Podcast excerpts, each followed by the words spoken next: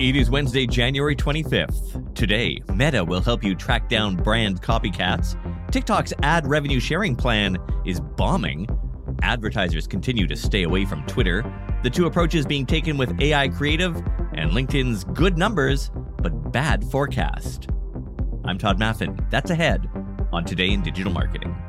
Meta is lending a helping hand to e commerce brands and businesses that want to protect their copyright material on its platforms. The company today launching a new rights managers site to help brands detect and take action against IP violations on Facebook and Instagram. The site includes the usual links and resources. It also has a full overview of the company's rights management systems, including its brand rights manager tool, as well as explainers on how to use those tools. The Brand Rights Manager tool lets brands upload images of their licensed products, in which Meta Systems can then use as a reference point to detect potential copyright violations in page posts, marketplace listings, and so on. The site also includes some testimonials from businesses that have benefited from the tool. Anyone with a Facebook page can apply for access by visiting this URL, rightsmanager.fb.com. TikTok is facing more challenges over creator monetization as its ad revenue sharing initiative is apparently tanking. Short form video monetization presents unique challenges since you can't directly monetize via in stream ads, as you might be able to with longer content. This is a major risk for TikTok because it's only a matter of time before its creators realize that YouTube and Instagram are just more lucrative places to post content. As part of its efforts to improve this, TikTok launched its Pulse advertising initiative last year, which lets advertisers place their ads alongside top creators' content. Those with more than 100,000 followers can apply to get a cut of the ad revenue. Sounds like a viable solution, right? Well, apparently not. Creators have reported extremely low earnings from its Pulse program. Fortune.com spoke to several influencers with followings of at least $100,000 and none of them reported earnings exceeding $5 in total. Quoting socialmediatoday.com, the reports once again highlight TikTok's challenges in this respect, and with YouTube also launching its new short form video monetization program, which will enable Shorts creators to get a cut of the total revenue generated by Shorts ads, these insights come at a less than ideal time for the app. Even if YouTube's Shorts rev share program doesn't end up being highly lucrative, YouTube can also offer its partner program, which has made many creators into millionaires. TikTok doesn't have anything anywhere close to this. And while it is working hard to add in brand partnership programs and e commerce integrations, all of these require additional effort on the part of the creator who, on YouTube, can just concentrate on making great videos. It's a key challenge for TikTok and the element that eventually saw Vine die out. Elon Musk is going to need to sell a lot more blue check marks. Ad spend on Twitter reportedly dropped by more than 70% in December as top advertisers slashed their spend following the takeover.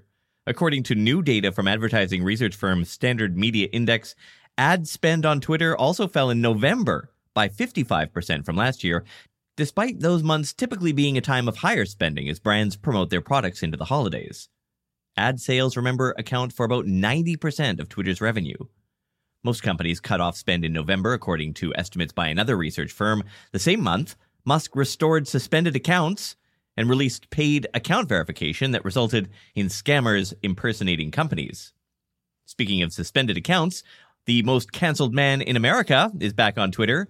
Nick Fuentes, a white nationalist streamer who pushes Holocaust denial conspiracies and other anti Semitic hate, was banned from Twitter back in 2021 but now, Gizmodo reports that the company has done him a solid by reinstating his account. And Twitter has once again reversed the decision to make the algorithmic For You tab the default, which is good news for brands, which saw engagement plummet. Twitter now says if users leave their timeline on following, that's the reverse chronological feed, rather than For You, it will remember that. This new stickiness is on the web now and will be rolled out to the mobile app soon. Oh, breaking news. Speaking of reversing decisions, Nick Fuentes has been kicked off Twitter again. Literally, in the time it's taken me to read this story, he has been given the boot. The Southern Poverty Law Center reports that last night, Fuentes hosted a Twitter space where he had just lovely things to say about Hitler.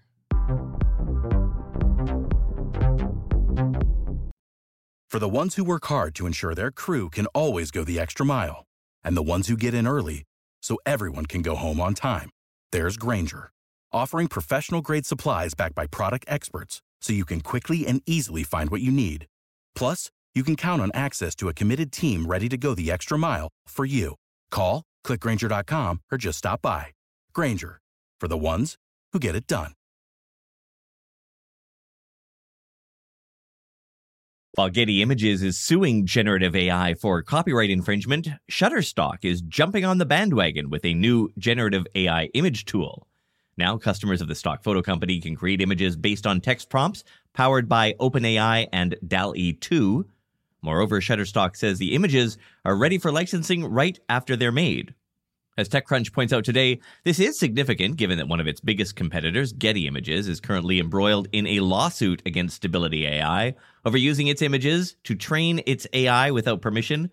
Quoting TechCrunch, in other words, Shutterstock's service is not only embracing the ability to use AI rather than the skills of a human photographer to build the image you want to discover, but it's setting the company up in opposition to Getty in terms of how it is embracing the brave new world of artificial intelligence. LinkedIn is still growing. The professional network is now closing in on nearly a billion members, with the platform reporting quarterly growth of 20% in total user sessions. It is important to note, though, that members and users are not the same. How many users does LinkedIn have? Only the company has the exact data, but some reports have suggested the platform has about 310 million monthly active users. Although we're still in the dark about in depth usage insights, the company did recently provide some more data on engagement trends, such as LinkedIn members viewed 20% more feed updates in 2022 year over year. Members conducted 25% more public conversations on the platform year over year, and newsletter creation was up 10 times year over year. LinkedIn's revenue also increased by 10%, driven by growth in talent solutions, the platform warned, though, this is likely going to decline this year due to a broader slowdown in hiring, particularly in the tech sector. And finally, no, it's not you. Over the past 24 hours, much of Microsoft's services have been down for thousands of users. The company said users today have been unable to access some of its services, including Microsoft Teams and Outlook. Microsoft says it isolated the problem to a network configuration issue Earlier today, the company tweeted that its impacted services have recovered and remain stable.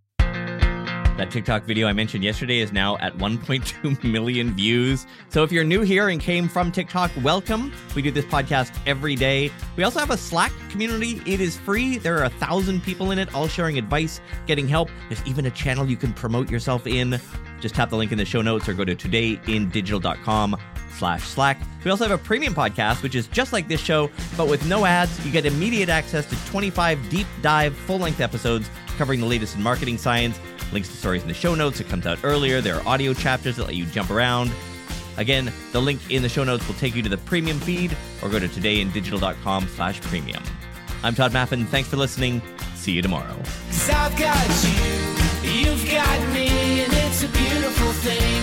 Cause I've got you. You've got me, and it's a beautiful thing.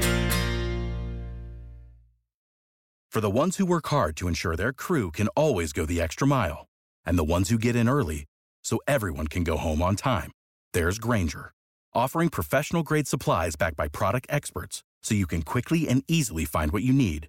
Plus, you can count on access to a committed team ready to go the extra mile for you. Call, clickgrainger.com, or just stop by. Grainger, for the ones who get it done.